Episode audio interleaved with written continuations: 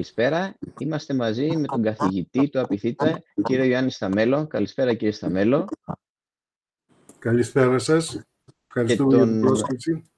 Να είστε καλά και εμείς ευχαριστούμε που είστε στο Innovation Talks και τον Αλέξανδρο Μελίδη. Καλησπέρα, Αλέξανδρε. Καλησπέρα, Μιχάλη. Ευχαριστώ πάρα πολύ.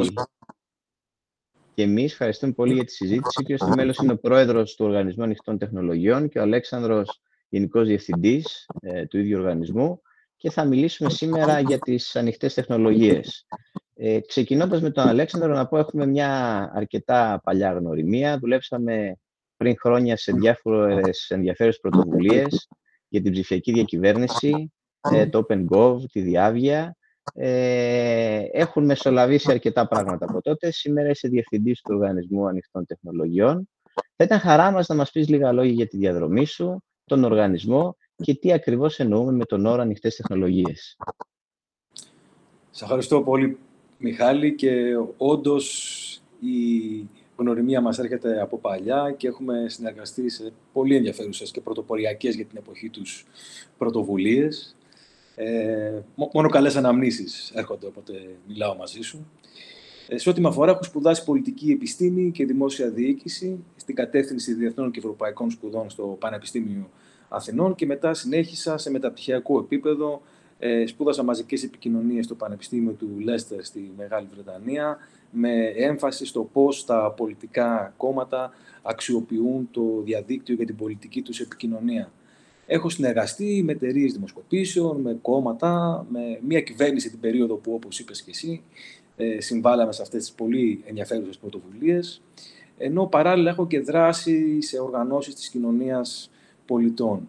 Ε, το κοινό σημείο όλης αυτής της διαδρομής, αν το θέλεις, είναι ο ρόλος που, με τον οποίο προτιμώ να αναγνωρίζω τον εαυτό μου και έτσι τα τελευταία 15 χρόνια λέω ότι είμαι ενεργό μέλος του κινήματος υπέρ της ανοιχτότητας στην Ελλάδα και με ενδιαφέρει ειδικότερα η αξιοποίηση των νέων τεχνολογιών, των ανοιχτών τεχνολογιών, του ανοιχτού λογισμικού, των ανοιχτών προτύπων στη ψηφιακή δημόσια συμμετοχή. Τώρα η ΕΛΑΚ, Οργανισμός Ανοιχτών Τεχνολογιών, έχει ιδρυθεί το 2008 και σήμερα αριθμεί ε, μετόχους 37 πανεπιστήμια, ερευνητικά κέντρα και κοινοφελείς φορείς. Είναι ένας καινοτομικός οργανισμός, γιατί ε, είναι μη κερδοσκοπικός οργανισμός, είναι αστική μη κερδοσκοπική εταιρεία, αλλά έχει ακριβώς αυτή την καινοτομία ότι μέλη της έχει το σύνολο των ακαδημαϊκών και ερευνητικών ιδρυμάτων της χώρας.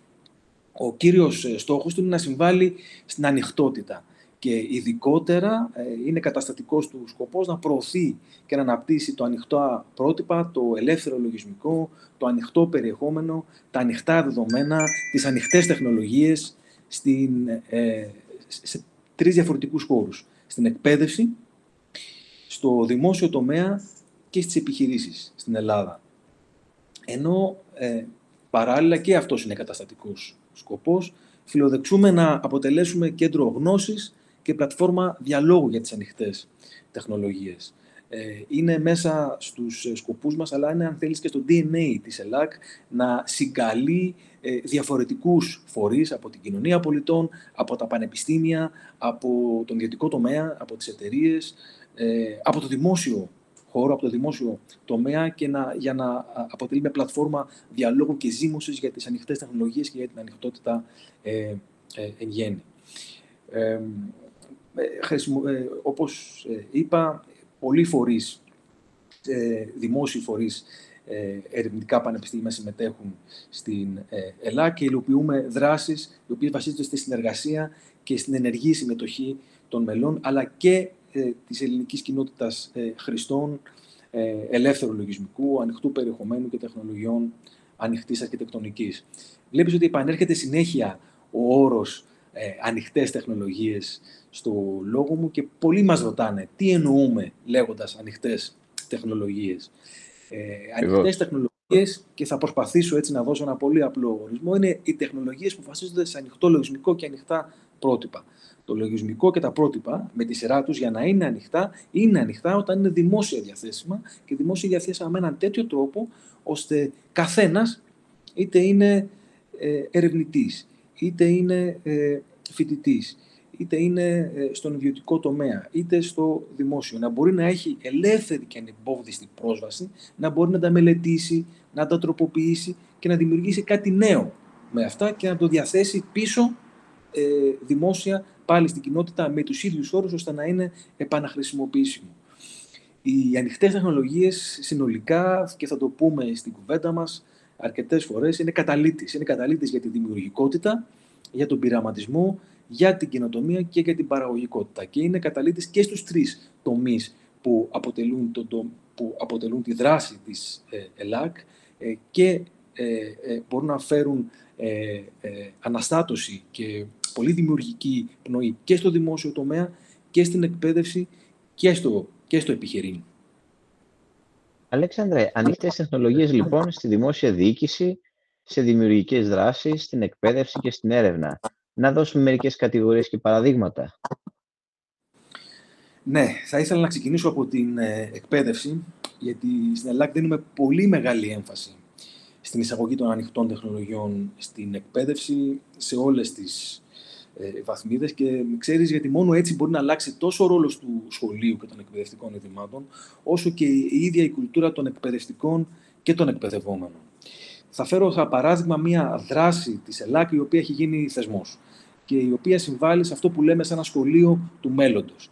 Και αυτός είναι ο Πανελλήνιος Διαγωνισμός Ανοιχτών Τεχνολογιών, ε, φέτος διοργανώνεται για τέταρτη συνεχόμενη φορά και είναι μια δράση την οποία την συνδιοργανώνει η ΕΛΑΚ με το Ίδρυμα Ονάση και είναι μια δράση που έχει την έγκριση του Υπουργείου Παιδείας και μάλιστα είναι μια ε, δράση γιατί έγινε και μια ε, συζήτηση τελευταία για μια φεδρή δράση που είχε την έγκριση του Υπουργείου Παιδείας η οποία τελικά ανακλήθηκε. Είναι μια δράση που πραγματικά είμαστε περήφανοι ε, και εμείς και πρέπει να είναι περήφανο και το Υπουργείο Παιδείας που έχει την έγκρισή του και τη στηρίζουν και περιφέρειες και δήμοι σε όλη, σε όλη τη χώρα. Ο Πανελλήνιος Διαγωνισμός Ανοιχτών Τεχνολογιών απευθύνεται σε ομάδες μαθητών και εκπαιδευτικών από σχολεία της πρωτοβάθμιας και της δευτεροβάθμιας εκπαίδευσης. Έχει σαν στόχο την εισαγωγή στην εκπαίδευση υλικού και λογισμικού και αυτά, όπως είπαμε, ανοίγουν ορίζοντες, ενθαρρύνουν τη δημιουργικότητα των μαθητών, δεν βάζουν φραγμούς στην επινοιωτικότητα και στην πρωτοβουλία τους και δεν τους επιβάλλει ούτε στους μαθητές ούτε στις οικογένειές τους να αγοράζουν συγκεκριμένα κλειστά προϊόντα. Λέμε διαγωνισμός ανοιχτών τεχνολογιών και διαγωνισμός ρομποτικής. Όμως αυτός ο διαγωνισμός δεν έχει σαν στόχο να ανταγωνίζονται το σχολείο ε, για τα προϊόντα που θα φτιάξουν και για το ποιο κατασκευή θα τρέχει πιο γρήγορα ή θα παλεύει ή θα πηδάει πιο ψηλά. Είναι ένας εκπαιδευτικός διαγωνισμός που έχει σαν στόχο τον διαμοιρασμό, το μοίρασμα και την επανάχρηση της γνώσης. Οι ομάδες των ε, παιδιών και των ε, δασκάλων τους και των καθηγητών τους φτιάχνουν έργα τα ε, οποία συμπεριλαμβάνουν αναλυτικές οδηγίες για το πώς κατασκευάστηκε, πώς χρησιμοποιείται και πώς μπορεί να διδάξει κάποιος αυτό το προϊόν που φτιάχνουν αυτές οι ομάδες, γιατί ο στόχος είναι να είναι επαναχρησιμοποιήσιμο και από άλλα σχολεία και να μπορούν να δημιουργήσουν έτσι ανοιχτούς εκπαιδευτικούς πόρους. Είναι πάρα πολύ σημαντικό αυτό το παράδειγμα που θα φτιάξουν τα παιδιά να είναι επαναχρησιμοποιήσιμο με πολύ χαμηλό κόστος Δηλαδή, για παράδειγμα, Φερρυπίν με 250 ευρώ να μπορούν να φτιάξουν ένα ρομποτάκι ή που να μετράει ε, τη θερμοκρασία ή να κάνει διάφορες άλλες δράσεις. Υπάρχει μια οργανωτική επιτροπή, η οποία στην τελική ε, φάση του διαγωνισμού επιλέγει τα τρία καλύτερα έργα. Υπάρχουν συγκεκριμένα κριτήρια ε, αξιολόγησης και αυτά παρουσιάζονται σε μια δημόσια εκδήλωση. Ε, ο τρίτος διαγωνισμός, ο προηγούμενος διαγωνισμός, τώρα βρισκόμαστε στο τέταρτο, εστίασε στην τεχνητή νοημοσύνη. Και στις 18 ε, του μήνα θα έχουμε την παρουσίαση των έργων. Ε, αυτές οι πρωτοβουλίες φιλοδοξούμε να έχουν, όπως είπα, μια, μια επίδραση η οποία να αλλάξει τα δεδομένα. Θέλουμε να συμβάλλουν στο άνοιγμα μιας συζήτησης για να αλλάξει βάθρον το εκπαιδευτικό σύστημα στις χώρας μας. Και εδώ να βάλω και κάποια ερωτήματα. Γιατί να έχουμε ένα αποκλειστικό βιβλίο για την τεχνολογία και την πληροφορική; Δεν μπορούμε όλα τα βιβλία μας να γράφονται σε ένα wiki έτσι ώστε να μπορεί η εκπαιδευτική κοινότητα και όταν λέω εκπαιδευτική κοινότητα, δεν εννοώ εξ καθήντρα μόνο τους καθηγητές και τους δασκάλους, εννοώ και τους ίδιους τους μαθητές να εκπαιδευτούν στο πώς να επικαιροποιούν διαρκώς τους εκπαιδευτικούς πόρους. Γιατί αυτό είναι και ένα στοιχείο μαθησιακό γιατί το μάθημα της πληροφορικής, αλλά και άλλα μαθήματα, να μην μπορούν να διδάσκονται σε ένα ανοιχτό εργαστήριο ανοιχτών τεχνολογιών, όπου οι δάσκαλοι και τα παιδιά θα είναι ισότιμοι συνεργάτες και μέλη μιας παγκόσμιας κοινότητας δημιουργών, όπου εκεί δεν είναι πάντα δεδομένο ποιος έχει το ρόλο του εκπαιδευτή και ποιος του εκπαιδευόμενου. Ιδίω, ε, Αλέξανδρε, αν με επιτρέπεις να πάνω σε αυτό, έτσι όπως έχουν τα πράγματα και όπως ενημερώνονται τα παιδιά από πόρους που βρίσκουν στο διαδίκτυο, πραγματικά σίγουρα δεν είναι πλέον σαφής ο ρόλος ποιος είναι εκπαιδευτής και ποιος ο εκπαιδευόμενος. Και να σου πω ότι είχαμε δει σε ένα διαγωνισμό καινοτομίας ε, που ολοκληρώθηκε το καλοκαίρι, έναν μαθητή τρίτης λυκείου που ε, κατά τη διάρκεια της φοιτησής του στο Λύκειο μόνος του έμαθε από online πόρους, βίντεο, YouTube ή άλλα μαθήματα ρομποτική και έφτιαξε ένα ρομποτάκι για να μαζεύει πλαστικά μίας χρήσης και άλλα σκουπίδια από τις παραλίες. Και ξαναλέω μόνος του. Ναι, ναι. Αν μπει κανείς στο site, το OpenNet Tech της ΕΛΑΚ που είναι το site του διαγωνισμού και δει τα έργα που έχουν βραβευτεί, πραγματικά θα εντυπωσιαστεί. Είναι πολύ χρήσιμα πράγματα. Ε, φέτος ο διαγωνισμός έχει θέμα ε, την κυκλική οικονομία, κάτι το οποίο είναι πάρα πολύ ε, επίκαιρο, ειδικά με όσα συνέβησαν το καλοκαίρι και ευελπιστούμε να δούμε πολύ δημιουργικές ιδέες και προτάσεις. Τώρα, επειδή με ρώτησες και για τη δημόσια διοίκηση, τι κάνουμε για τη δημόσια διοίκηση, εκεί ο ρόλος της ΕΛΑΚ είναι πολύπλευρος. Ε, θέλω να αναφέρω μια δράση η οποία έχει πραγματικά πολύ μεγάλη επίδραση.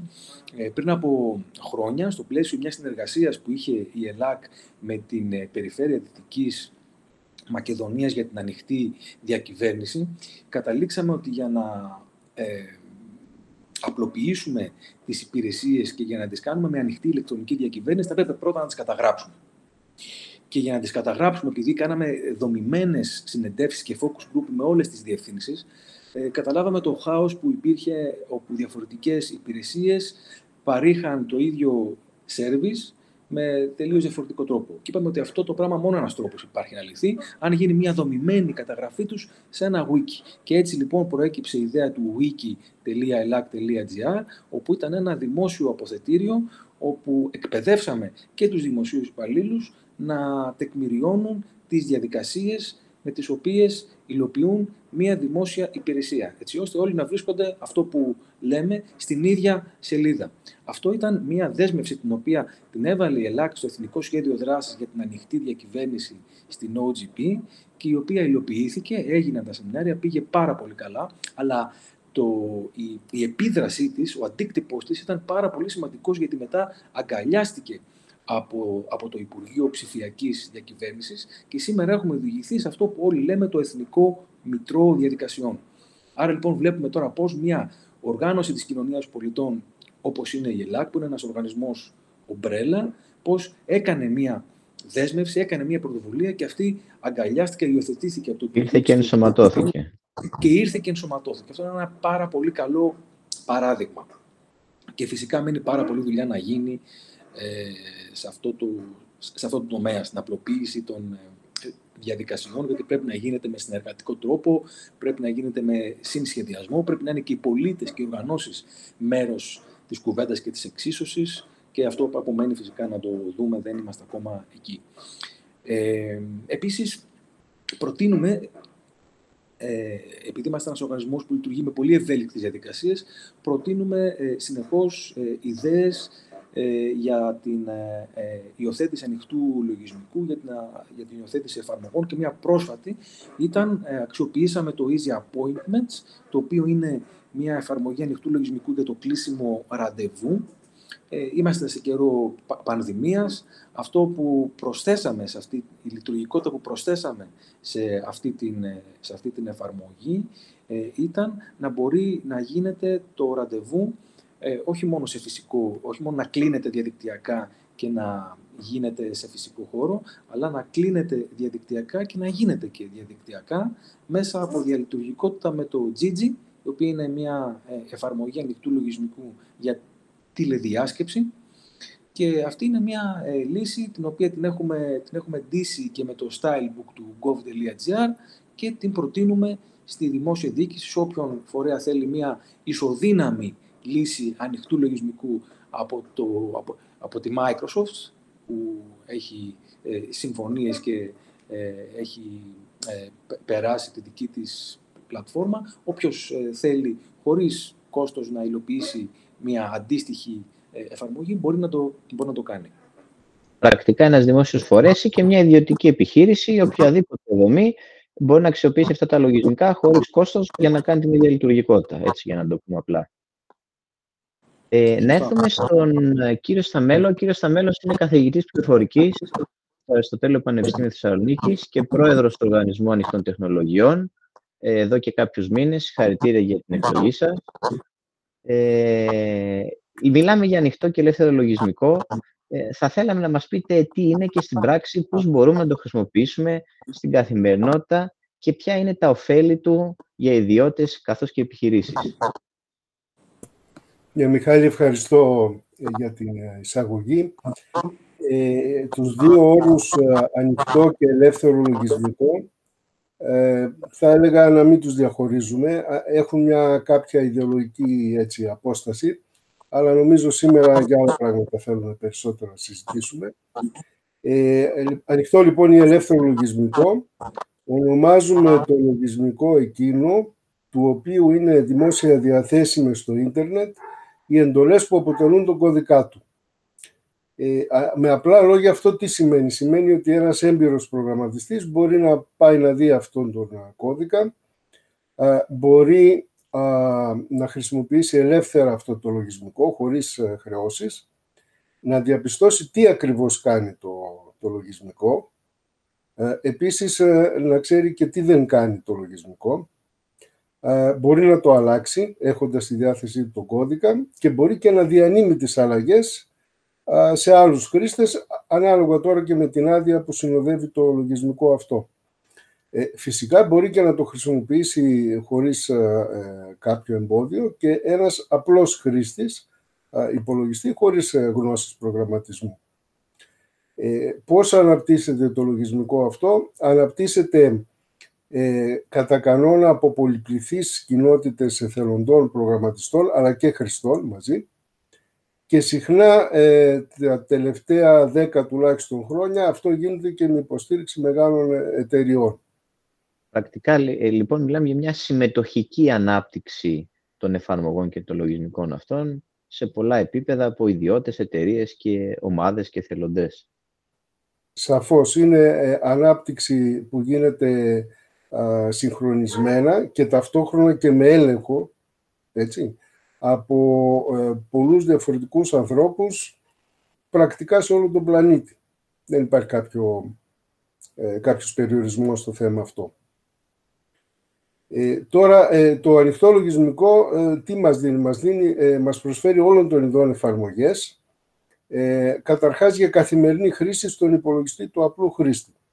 Ε, παράδειγμα, λειτουργικά συστήματα ή διαφορετικές εκδόσεις, διανομές όπως λέμε, λειτουργικών συστημάτων. browsers για περιήγηση στο διαδίκτυο ε, αυτοματισμό γραφείου με επεξεργαστές κειμένου, λογιστικά φύλλα ε, για παρουσιάσεις με διαφάνειες κλπ. Ε, media players για αναπαραγωγή πολυμέσων, ταινιών, οτιδήποτε. Παιχνίδια επίσης και ούτω καθεξής. Ε, δηλαδή, μας προσφέρει ε, το ανοιχτό λογισμικό όλων των ειδών της εφαρμογές που χρειάζεται κάποιος στον προσωπικό υπολογιστή του, ένας απλός χρήστης. Εδώ και αρκετά χρόνια, κάτι που, οι περισσότεροι δεν το έχουν ε, κατανοήσει πλήρως, ένας προσωπικός υπολογιστής μπορεί να λειτουργεί πλήρως, αποκλειστικά και μόνο με ανοιχτό λογισμικό.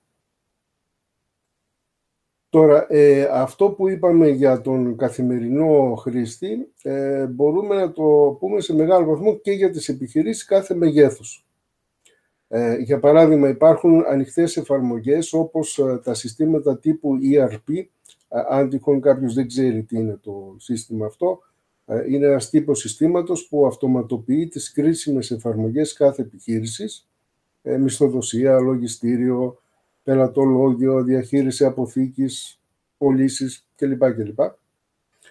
Ε, ενώ από την άλλη πλευρά το ανοιχτό λογισμικό μας προσφέρει εξαιρετικές λύσεις ποιοτικές ε, σε θέματα πληροφοριακής υποδομής. Ένα σερβερ, για παράδειγμα, είναι πολύ λογικό να τον στήσετε με ανοιχτό λογισμικό. Να διαχειριστείτε ένα δίκτυο υπολογιστών πάλι με ανοιχτό λογισμικό. Ε, περιβάλλοντα ανάπτυξης εφαρμογών λογισμικού, αν κάποιος θέλει να αναπτύξει ο ίδιος λογισμικό. Και ούτω καθεξής. Ε, επομένως, κύριε Σταμένο, αν μου επιτρέπετε, και εδώ είναι που λέμε ότι το ίντερνετ τρέχει με ανοιχτό λογισμικό. Ε, κάπου το είχα διαβάσει αυτό, ότι οι περισσότεροι διακομιστές, σερβέρς και έτσι, τέτοια κρίσιμα συστήματα βασίζονται σε ανοιχτό λογισμικό, Linux και όλο αυτό το stack, το LAMP stack που λέμε. Ε, αρκεί να σας πω τα εξής, ότι ε, στην ε, πλατφόρμα cloud της Microsoft είναι περισσότεροι ε, οι, Linux servers παρά οι εμπορικοί. στους web servers υπάρχει μια σαφής προτίμηση στο ανοιχτό λογισμικό. 45% από όσο θυμάμαι τελευταία στατιστική που είδα ε, είναι με ε, Apache HTTP servers και ένα 20% κάπου εκεί είναι με Engine X, επίσης του Apache. Ε, οπότε βλέπετε ότι σαφώς υπάρχει μια προτίμηση προς το ανοιχτό λογισμικό. Ε, επομένως, όχι μόνο οριζόντιες εφαρμογές προσφέρει το ανοιχτό λογισμικό, μας προσφέρει και ε, λύσεις αρχιτεκτονικής, πληροφοριακής υποδομής και ε, ορισμένες καθετοποιημένες ε, ας πούμε εφαρμογές. Δεν θα βρεις στους κάποιος ανοιχτό λογισμικό, τι να πω, στις βιομηχανίες που κατασκευάζουν όπλα ή που κατασκευάζουν λογισμικό, που χρησιμοποιούν λογισμικό σε αποκλειστικά δική τους κλειστή τεχνολογία ε, όπως ίσως είναι τα ψηφιακά κέντρα μεταγωγής στην ε, τηλεφωνία. Ε, τώρα, αν ε, επειδή στην ερώτηση υπάρχει και η συνιστόσα του ωφέλους, έτσι, τι, τι κερδίζουμε, τα ωφέλη όπως ίσως εύκολα καταλαβαίνει κανείς είναι πολλά και μεγάλα. Ε, ξεκινάω από το ίσως το λιγότερο σημαντικό που είναι το μηδενικό κόστος απόκτησης. Ε, δεν είναι αυτό το μεγάλο πλεονέκτημα του ανοιχτού κώδικα. Και αυτό είναι μια, κατά κάποιο τρόπο, ε, είναι ένας αστικός μύθος. Ε, ο λόγος είναι ότι καμιά φορά χρειάζεται να συνεχίσουμε να ξοδεύουμε για το λογισμικό που έχουμε για να το αναπτύξουμε, για να το συντηρήσουμε και ούτω καθεξής. το μεγάλο όφελος, τα μεγάλα ωφέλη του ανοιχτού κώδικα είναι η διαφάνεια ε, χρησιμοποιείς διαφανή ε, εργαλεία. Και η διαφάνεια είναι ε, ένα μη συζητήσιμο ζητούμενο αυτή τη στιγμή, για παράδειγμα στο δημόσιο τομέα. Έτσι. σε θέματα ασφάλειας. Όταν χρησιμοποιείς αδιαφανή, κλειστά συστήματα, δεν μπορείς να ξέρεις πόσο ασφαλή είναι η, η διασύνδεση... Είτε σκόπιμα είτε κατά λάθος. Σε αυτό που λέτε να πούμε ότι υπάρχει διάσταση της σκοπιμότητας προφανώς. Ότι όταν ένα σύστημα είναι κλειστό δεν σημαίνει ότι έχει κάποια δυναμία, αλλά μπορεί και σκόπιμα να επιτρέπει δια, διαφόρους τύπους ελέγχων ή επικοινωνιών. Έτσι, φαντάζομαι κάτι τέτοιο. Ναι, και υπάρχουν ε, ε, ε πολύ εντυπωσιακές περιπτώσεις όπου κλειστά εμπορικά συστήματα και μάλιστα ευρείας χρήσης ε, έχουν χρησιμοποιηθεί για παραβίαση ε, ιδιωτικότητας, ε, ακόμα και για κατασκοπία και για κυβερνοπόλεμο, για κυβερνοεπιθέσεις. Αλλά και μόνο το γεγονός ότι τα συστήματα αυτά είναι κλειστά και άρα τα έχουν δει λίγοι άνθρωποι, αυτό είναι κάτι που ευνοεί την ύπαρξη τροτοτήτων, όπως λέμε, τις οποίες αν κάποιος ανακαλύψει φυσικά είναι ε, εύκολο μετά να, ε, να έχουμε αυτό που λέμε ε, προβλήματα ασφάλειας, κυβερνοεπιθέσεις και ούτω καθεξής, τα οποία γίνονται όλο και πιο συχνά. Επομένως, η ασφάλεια, την, όπως τη συζητήσαμε, η διασύνδεση με άλλα συστήματα, που επίσης είναι εκ των on ουκάνευ σήμερα, οποιοδήποτε σύστημα ε, φτιάξουμε ή αποκτήσουμε, θέλουμε να συνεργάζεται με άλλα συστήματα.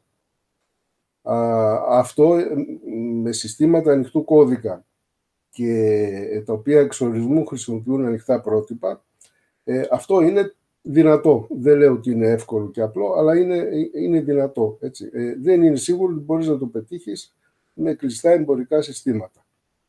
Ε, επίσης, τα επιτυχημένα προϊόντα του ανοιχτού κώδικα και μερικά από αυτά τα αναφέραμε ε, σήμερα και, ε, και ο Αλέξανδρος ανέφερε το Linux, το LibreOffice κτλ. Ε, έχουν ε, σημαντική, μεγάλη θα έλεγα αξιοπιστία και γενικά έχει παρατηρηθεί ότι επαναλαμβάνω τα επιτυχημένα προϊόντα του ανοιχτού κώδικα έχουν πολύ ψηλή ποιότητα από κάθε άποψη. Ακόμα και ευχριστία που ίσως πριν μερικά χρόνια ήταν ένα πρόβλημα στο, στο ανοιχτό λογισμικό. Ε, αν τώρα θέλουμε να, να, να, μιλήσουμε και για κάποια μειονεκτήματα, για να είμαστε ε, αντικειμενικοί όσο γίνεται, ε, μπορούμε να συμπεριλάβουμε το γεγονός ότι ορισμένες φορές δεν υπάρχει επαρκής υποστήριξη για επιχειρήσεις που θέλουν να χρησιμοποιήσουν ανοιχτό λογισμικό. Επίσης, ε, ε, εάν εσείς χρησιμοποιείτε ανοιχτό λογισμικό, αλλά κάποιος με τον οποίο συνεργάζεστε χρησιμοποιεί εμπορικό λογισμικό και ειδικά λογισμικό που ακολουθεί κλειστά πρότυπα, παράδειγμα τα έγγραφα τύπου DocX ή τα λογιστικά φύλλα τύπου XLSX, αυτό ε, μπορεί να δημιουργήσει κάποια προβλήματα. Συνήθως είναι προβλήματα μορφοποίησης, αλλά καμιά φορά μπορεί να είναι και πιο σημαντικά. Ε, κύριε Σταμέλο, έχω διαβάσει μια συνέντευξή σας που δηλώνεται ότι οι ανοιχτές τεχνολογίες είναι εξορισμού ε, ε, φορείς καινοτομίας. Μας λέτε λίγα παραπάνω λόγια για αυτό. Ναι, ε, ε, ποιο είναι ένα μεγάλο πρόβλημα στην ανάπτυξη μιας καινοτομίας. Εγώ μπορεί να έχω μια πολύ καλή ιδέα, αλλά συχνά λείπουν οι πόροι για την ανάπτυξη της ιδέας. Έτσι. Ε, οι ανοιχτές τεχνολογίες τώρα με τα προϊόντα που θέτουν ε, αυτή την ευρεία γκάμα που παρουσιάσαμε, ε, με τα προϊόντα λοιπόν που θέτουν στη διάθεση των νέων επιστημόνων από όπου μπορεί να προέρχεται η καινοτομία, είτε αυτά είναι λογισμικό, είτε είναι υλικό, είτε είναι περιεχόμενο, έτσι, οτιδήποτε, προσφέρουν χωρίς φιδό τους κατάλληλους πόρους, πάνω στους οποίους μπορεί να αναπτυχθούν οι νέες ιδέες. Ε, σκεφτείτε ότι ο νέος, ο, ο δικός μας ο, ο, ο φοιτητής ή ο απόφυτος δεν έχει μεγάλη οικονομική δυνατότητα να αγοράσει άδειες λογισμικού ή ε, πολύπλοκα έτσι, ε, προϊόντα άλλου είδους που συνήθως έχουν και hardware ναι, που, που είναι. Και ναι. hardware, ακριβώς. ακόμη και αν, ένα, το, αν και το τελικό, ακόμη και αν το τελικό προϊόν ε, το οποίο θα παραχθεί και το οποίο θα οδηγήσει τελικά στην επιχειρηματικότητα είναι ένα κλειστό εμπορικό προϊόν, το πρωτότυπό του, αυτού του προϊόντος, μπορεί να βασίζεται στην ανοιχτότητα και να γίνει γρήγορα. Ε, ας πούμε στις διατάξεις ε, ε, τον, το, στο Internet of Things συχνά χρησιμοποιούμε το Arduino που είναι ανοιχτό hardware, το Raspberry που τρέχει με Linux και ούτω καθεξής. Φτιάχνω λοιπόν το πρωτότυπό μου, βλέπω πώς είναι η ιδέα, την αναπτύσσω κτλ. Και από εκεί και πέρα κάνω ε, ό,τι νομίζω. Ε, αλλά ε, σκεφτείτε και το εξής, ότι μπορεί κάποιος να κοιτάξει, όπως είπαμε στην αρχή, ε, μέσα στο, στη σχεδίαση, στο τι περιέχει, πώς είναι κατασκευασμένο το ανοιχτό λογισμικό. Σκεφτείτε ότι μπορείτε να δείτε πώς είναι φτιαγμένο ένα λειτουργικό σύστημα όπως το Linux, το οποίο αριθμεί ε, αρκετά εκατομμύρια γραμμές ε, κώδικα. Ή ένα σύστημα τύπου ERP που αναφέραμε προηγουμένως. Ε, αυτό και μόνο μπορεί να οδηγήσει σε ιδέες σε κάποιο αντικείμενο που θα, θα γεννήσει η καινοτομία και στη συνέχεια και επιχειρηματικότητα. Ωραία. Αυτά λοιπόν όλα, αν τα σκεφτεί κάποιος, καταλαβαίνει πόσο σημαντικές είναι οι ανοιχτές τεχνολογίες και για την καινοτομία. Βάζουν ένα πολύ ωραίο πλαίσιο ναι, για την ανοιχτή καινοτομία. Πολύ ωραία. Ε, αναφέρατε και πριν ε, για άδειες ανοιχτού λογισμικού και ξέρετε, πολλές φορές υπάρχει μια, μια σύγχυση μεταξύ του ανοιχτού λογισμικού και των αδειών. Μπορείτε να μας πείτε τι ακριβώς είναι οι άδειες, ποιες ε, συναντάμε συνήθως, καθώς και τι προβλέπουν; Όπως και στην περίπτωση του εμπορικού λογισμικού, ε, οι άδειες του ανοιχτού λογισμικού ρυθμίζουν θέματα χρήσης και διανομής του λογισμικού. Σε αντίθεση όμως με αυτές του εμπορικού λογισμικού, ε, που προσπαθούν να περιορίσουν το χρήστη στον τρόπο χρήσης και το τι μπορεί να κάνει με το λογισμικό, ή εξαρτώνται με, από το ποσό που διέθεσε κάποιος να αγοράσει το λογισμικό. Ας πούμε, δίνω ένα ποσό, παίρνω μία άδεια χρήστη. Ε, δίνω ένα μεγαλύτερο πολλαπλάσιο ποσό, παίρνω άδειες για πολλούς χρήστες. Έτσι. Ε, αυτά συμβαίνουν στο εμπορικό λογισμικό. Στο ανοιχτό λογισμικό, οι άδειες του προσπαθούν να διατυπώσουν καθαρά και να διασφαλίσουν τις ελευθερίες χρήσης που αναφέραμε. Το ότι μπορεί κάποιος να το χρησιμοποιήσει όπως θέλει, μπορεί να το τροποποιήσει, μπορεί να το μελετήσει και μπορεί, ε, αν ε, κάνει αλλαγές, να τις διανύμει και αυτές. Ε, τώρα, οι άδειες αυτές μπορούμε γενικά να τις διαχωρίσουμε σε δύο κατηγορίες. Είναι οι περιοριστικές και οι μη περιοριστικές.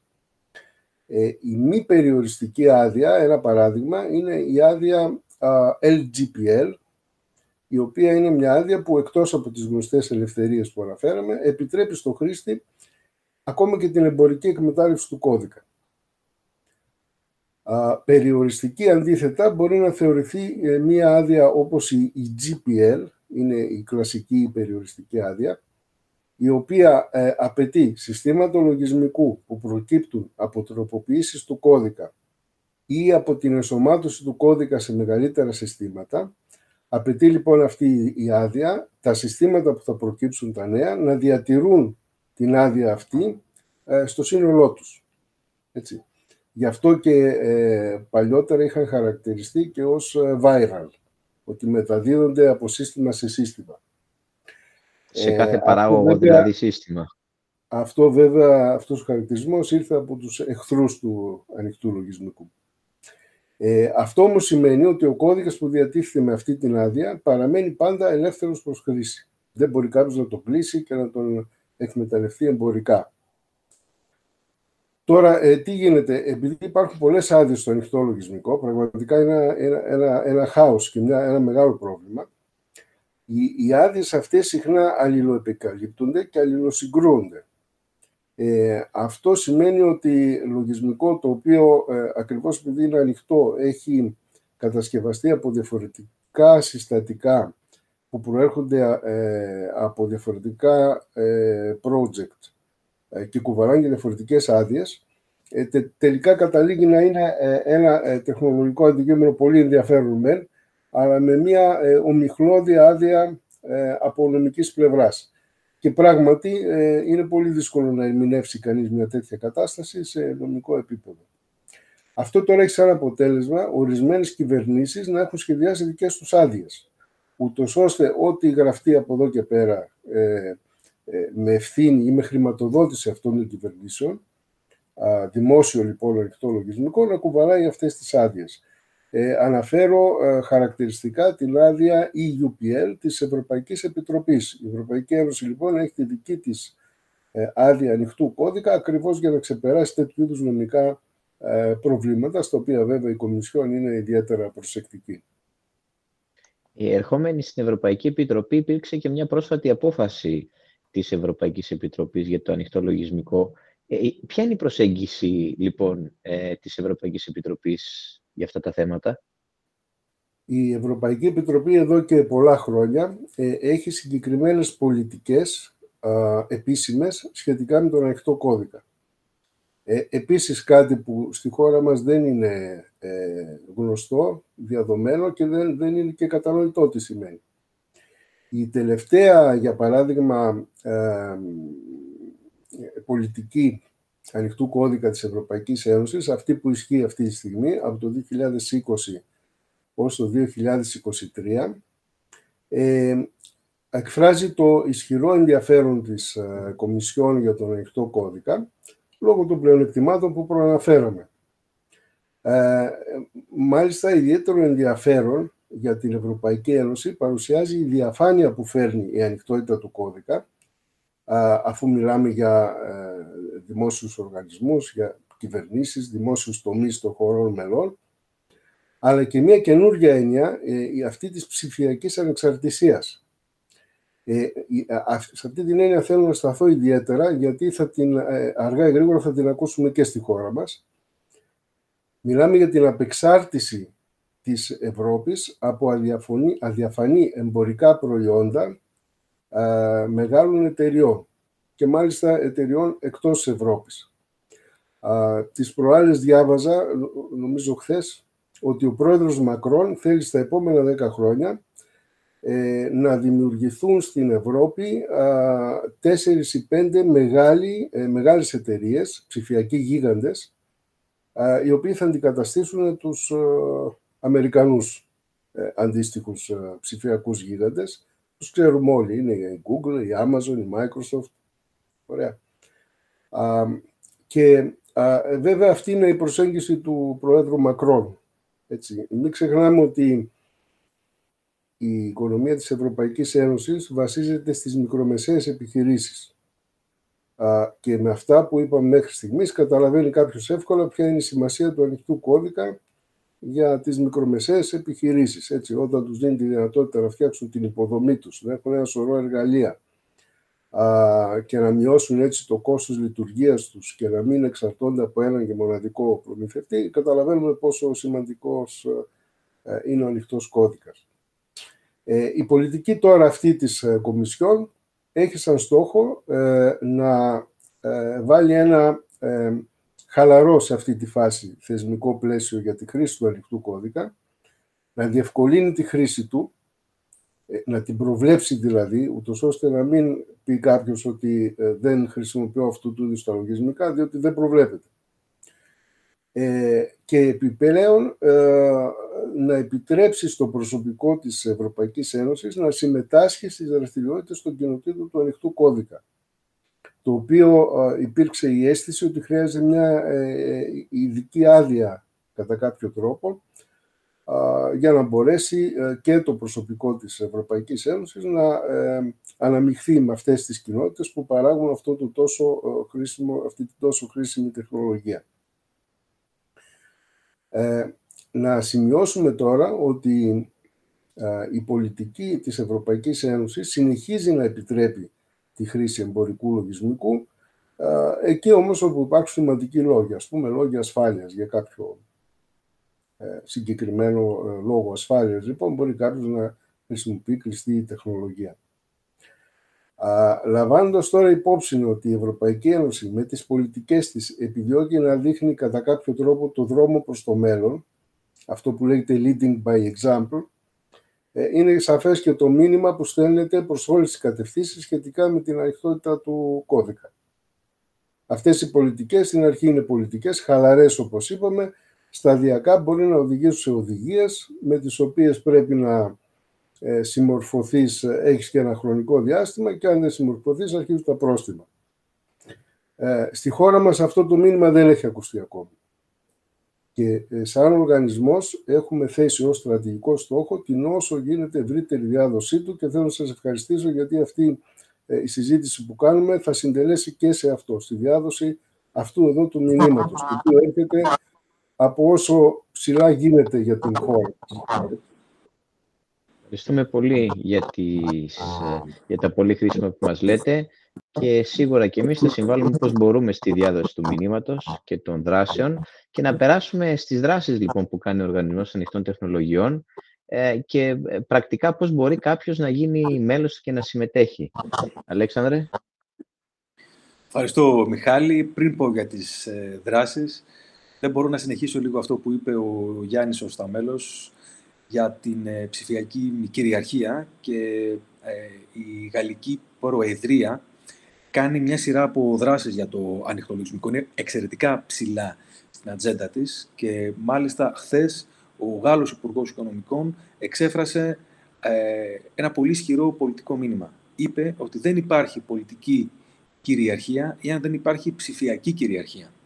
Και κάλεσε σε αυτό που ονομάζεται ψηφιακή αφύπνιση, σε μια ψηφιακή αφύπνιση, ώστε να γίνουν ε, οι πρωτοβουλίες και να φτάσουμε σε αυτό που είπε προηγουμένως και ο κύριος Σταμέλος, στο να έχουμε ε, εταιρείες στον ευρωπαϊκό χώρο, ε, οι οποίες να δημιουργούν ε, ανοιχτολογισμικό, να δημιουργούν τις προϋποθέσεις για να απεξαρτηθούμε από τους μεγάλους γίγαντες.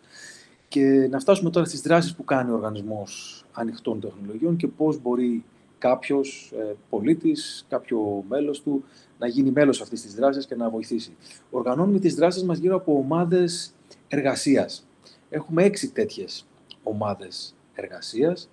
Ε, μία ομάδα εργασίας αφορά το ανοιχτό hardware και την ανοιχτή σχεδίαση. Να πω ότι κάθε ομάδα εργασίας συντονίζεται από δύο μέλη ΔΕΠ, από δύο μέλη ε, ΔΕΠ, από δύο καθηγητές ή ε, ερευνητές και συμμετέχουν μια σειρά από μέλη, εθελοντές που προέρχονται από διάφορους χώρους της τετραπλής έλικας καινοτομίας και από τα πανεπιστήμια, σπουδαστές, διδακτορικοί, ερευνητές, φοιτητές και από την κοινωνία πολιτών και πολίτες και ε, στελέχη από το δημόσιο τομέα και ε, στελέχη επιχειρήσεων που θέλουν να αφιερώσουν λίγο από τον ελεύθερο τους χρόνο εθελοντικά, ώστε να γίνουν μέρος σε κάτι σε κάτι μεγαλύτερο.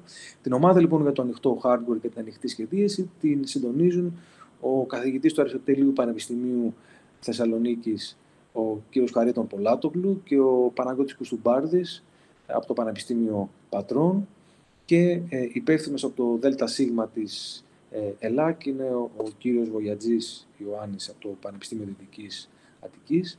Κάθε ομάδα έχει δική της λίστα συζητήσεων, έχει ειδικό της blog και ε, υπάρχει και μια φόρμα συμμετοχής. Όλα αυτά υπάρχουν στο site της ΕΛΑΚ στην κατηγορία ομάδες εργασίας, όπου κανείς μπορεί να γίνει μέλος σε αυτή την ομάδα εργασίας και να συνεισφέρει.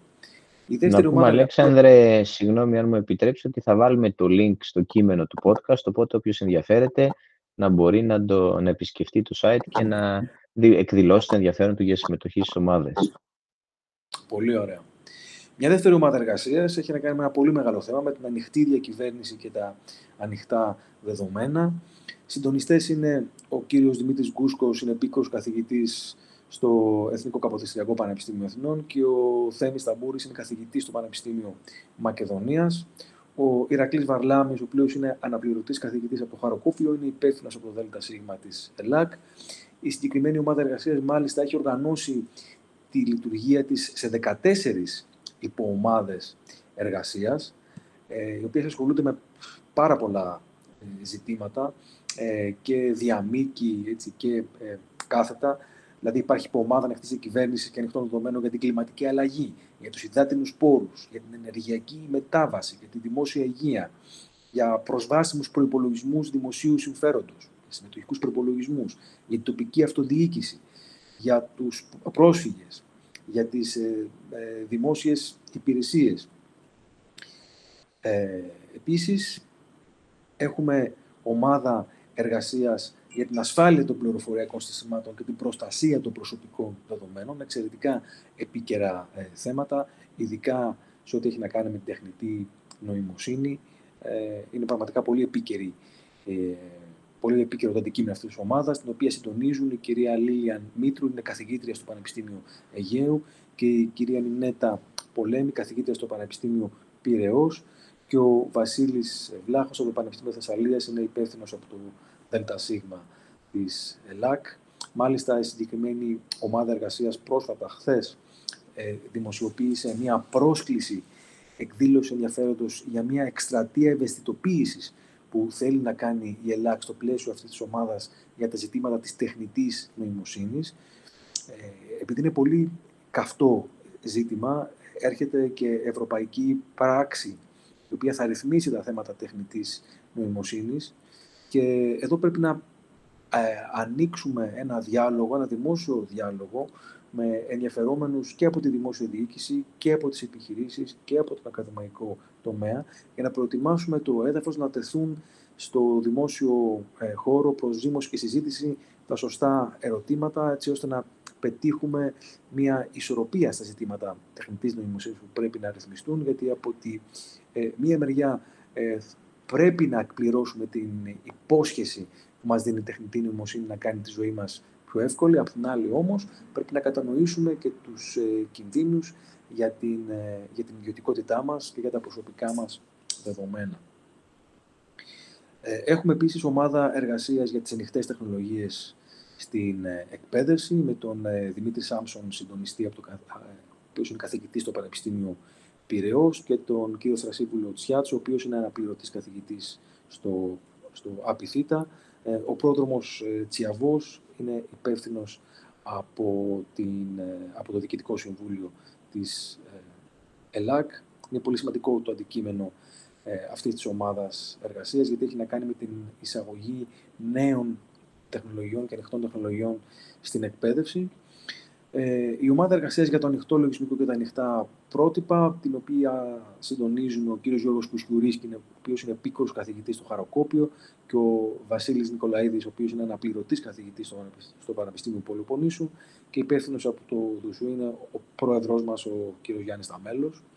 Ε, αυτή η ομάδα ασχολείται με ζητήματα εισαγωγής του ανοιχτού λογισμικού στη, στη δημόσια διοίκηση, αλλά και με μια συνεχιζόμενη δράση επικαιροποίησης ενός πίνακα ισοδύναμων λύσεων ε, ανοιχτού λογισμικού σε σχέση με το, με το εμπορικό λογισμικό, έτσι ώστε καθένας, ε, είτε είναι απλός καθημερινός χρήστης, μια οικογένεια, ένας ε, φοιτητής, ε, είτε είναι κάποια επιχείρηση ή κάποιος δημόσιος φορέας, να μπορεί να δει σε ποια λογισμικά μπορεί να έχει πρόσβαση και να ξεκινήσει να τα χρησιμοποιεί στην καθημερινότητά του, χωρίς, χωρίς κόστος. Ε, επίσης έχουμε και μια ομάδα εργασίας για την κοινοτομία και την, ε, και την επιχειρηματικότητα με τον κύριο Μπλάνα από το Πανεπιστήμιο Θεσσαλίας και τον ε, Κώστα Κωνσταντόπουλο που ο είναι αναπληρωτής στο Πανεπιστήμιο του Πελοποννήσου και ο Παναγιώτης Καραδιώτης είναι υπεύθυνος από το ΔΣ ε, της ΕΛΑΚ. Όπως είπα, όλες οι ομάδες έχουν δικό τους ε, subsite στο domain της, της ΕΛΑΚ, έχουν λίστα ενημέρωσης και μπορεί κάποιος να δηλώσει συμμετοχή και να συμμετέχει σε αυτές τις ομάδες, οι οποίες ε, σε, ένα, σε ένα βαθμό αυτοργανώνονται, αλλά έχουν κάποια παραδοτέα, έχουν κάποιο προγραμματισμό εργασιών και το ζητούμενο είναι να φέρουν στο δημόσιο χώρο ε, επεξεργασμένες προτάσεις και θέματα προς ε, συζήτηση ε, ε, τα οποία να εναρμονίζουν έτσι, τις απόψεις ενός φορέα όπως είναι η ΕΛΑΚ, ο οποίος, το ξαναλέω, έχει μέλη του πανεπιστήμια και συνεργάζεται και με τη δημόσια διοίκηση και με, και με ε, επιχειρήσεις και με άλλες οργανώσεις της κοινωνίας πολιτών. Ε, εκτός από τους ε, χρήστες, που μπορεί να είναι είτε καθημερινοί, όπως είπες, χρήστες, μια οικογένεια, ή επιχειρήσεις ή η δημόσια διοίκηση, ε, να μιλήσουμε για αυτούς που παράγουν επίσης λογισμικό. Είμαι λοιπόν προγραμματιστής, ξέρω ή μου αρέσει να υλοποιώ εφαρμογές και αντίστοιχα συστήματα. Ε, αξίζει να ασχοληθεί με το ανοιχτό λογισμικό, έχει απήχηση στην αγορά; Και, και, και τελικά συμβάλλει όλο αυτό το ρεύμα στο brain gain; Γιάννη, θα ήθελες να πάρεις εσύ αυτή την ερώτηση και θα πω κι εγώ κάτι μετά; Ναι, ευχαρίστως. αυτό που μπορούμε να πούμε είναι το εξής. Ε, αυτό το λέω στους φοιτητές μου. Ε, τα παιδιά παίρνουν το πτυχίο ε, χωρίς να έχουν κάποια ε, σημαντική πρακτική εμπειρία στον πραγματικό κόσμο. Εκτός από εκείνους που πάνε και κάνουν την πρακτική άσκηση, τη λεγόμενη, που είναι δύο μήνες σε μια εταιρεία κτλ. Η, το ανοιχτό λογισμικό τους δίνει μια ε, φοβερή ευκαιρία. Μέσα από τις σπουδές τους να πάνε να συμμετάσχουν με τις γνώσεις που έχουν προγραμματισμού και γενικά μηχανικής λογισμικού, όσο περισσότερο τόσο καλύτερα φυσικά, ε, να πάνε να συμμετάσχουν σε μία, ε, να, να λάβουν μέρος να, να συνεισφέρουν σε ένα έργο αυτού εδώ του τύπου από το σπίτι τους, να συνεργαστούν λοιπόν με κόσμο από οποιοδήποτε πλανήτη, με άλλη κουλτούρα, με, με άλλο επίπεδο γνώσεων, με άλλη γλώσσα, με διαφορετικά εργαλεία ίσως ε, κτλ. Ε, αυτή είναι η πράξη σήμερα. Έτσι. Οι, οι εταιρείες μας α, είναι ε, πολυεθνικές στη βάση τους, χρησιμοποιούν περισσότερο τα αγγλικά, α, συνεργάζονται μεταξύ τους και ούτω καθεξής. Ε, επομένως, ε, αυτό, αυτό που λέμε ισχύει και για κάποιον ο οποίος έχει πάρει το πτυχίο του και ψάχνεται, προσπαθεί να αποκτήσει περισσότερες δεξιότητες κτλ. Είναι μια χρυσή ευκαιρία. λοιπόν, να συμμετάσχει κανείς σε ένα τέτοιο έργο. από εκεί μέσα μπορεί να βρει και δουλειά. Δηλαδή, πολλές φορές υπάρχουν εταιρείες οι οποίες πληρώνουν προγραμματιστές για να αναπτύξουν ανοιχτό κώδικα περαιτέρω ε, ή να τον υιοθετήσουν στο δικό τους ε, σύστημα, εάν το επιτρέπει η άδεια, όπως εξηγήσαμε προηγουμένως. Ε, επομένως, βεβαίως και αξίζει ε, να πάει κάποιος εκεί, να αυξήσει τις γνώσεις του ε, και μάλιστα να προσθέσει και μία ή και περισσότερες γραμμές στο βιογραφικό του, ακριβώς από, την, από αυτές που του λείπουν. Δηλαδή, στο θέμα της πρακτικής εμπειρίας. Αλέξανδρα, θέλεις. Ναι, ναι, ναι. Να πω και εγώ ότι ε, αξίζει ε, όχι μόνο για έναν νέο προγραμματιστή να ασχοληθεί με το ανοιχτό λογισμικό, αξίζει να πειραματιστεί, αξίζει να συνεργαστεί με άλλους προγραμματιστές, να φτιάξουν start-up εταιρείες, οι οποίες να αυτοαναγνωρίζονται ως εταιρείες ε, οι οποίες παράγουν και χρησιμοποιούν ανοιχτό λογισμικό και έτσι σταδιακά να δημιουργηθεί και στη χώρα μας ένα οικοσύστημα τέτοιων εταιριών, οι οποίες αυτοαναγνωρίζονται στον χώρο του ανοιχτού.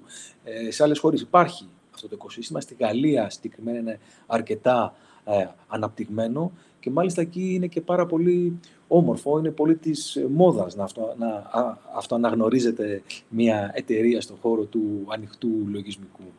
Ε, είναι κάτι το οποίο αποτελεί και στρατηγικό στόχο της ΕΛΑΚ, να κάνουμε έτσι cool το να είσαι ε, εταιρεία η οποία ασχολείται με το ανοιχτό. Cool το open. Ωραίο.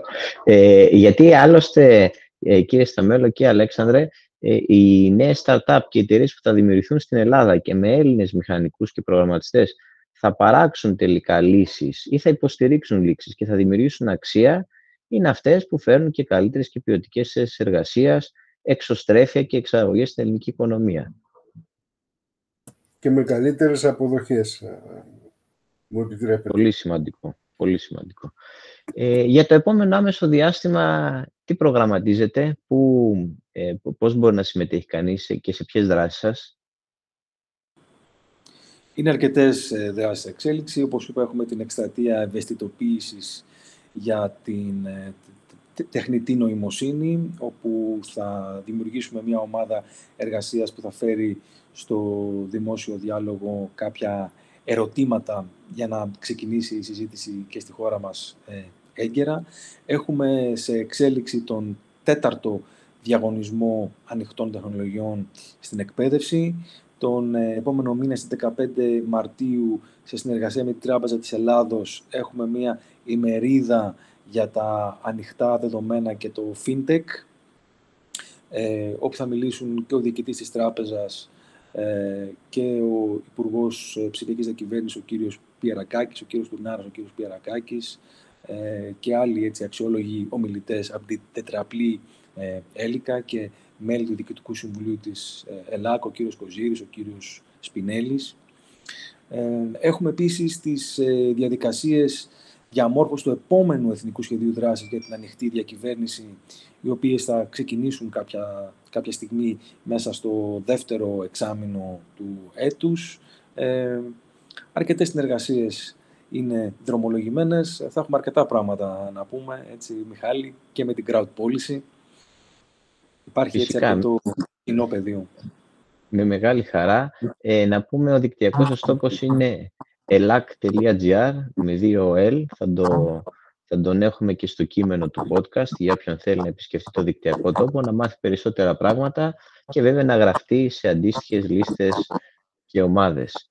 Ε, θα ήθελα, κύριε καθηγητή, κύριε Σταμέλο ε, θα, και αγαπητέ φίλε Αλέξανδρε, να σας ευχαριστήσω πολύ για την πολύ όμορφη κουβέντα και να σας πούμε και εμείς συγχαρητήρια για αυτή την προσπάθεια και σε όλη αυτή την κατεύθυνση της διάδοσης της ανοιχτότητας ε, και της καινοτομίας ε, και σίγουρα θα μας δοθούν πολλές ευκαιρίες μέσα από δράσεις που κάνετε και εσείς και εμείς και οι να τα ξαναπούμε και σε κάποιο επόμενο επεισόδιο του Innovation Talks. Ευχαριστώ πολύ, να είστε καλά. Και εμείς σας ευχαριστούμε. Είμαστε στη διάθεσή σας όποτε θέλετε. Ευχαριστούμε πολύ, Μιχάλη. Καλή συνέχεια σε όλα. Καλό βράδυ.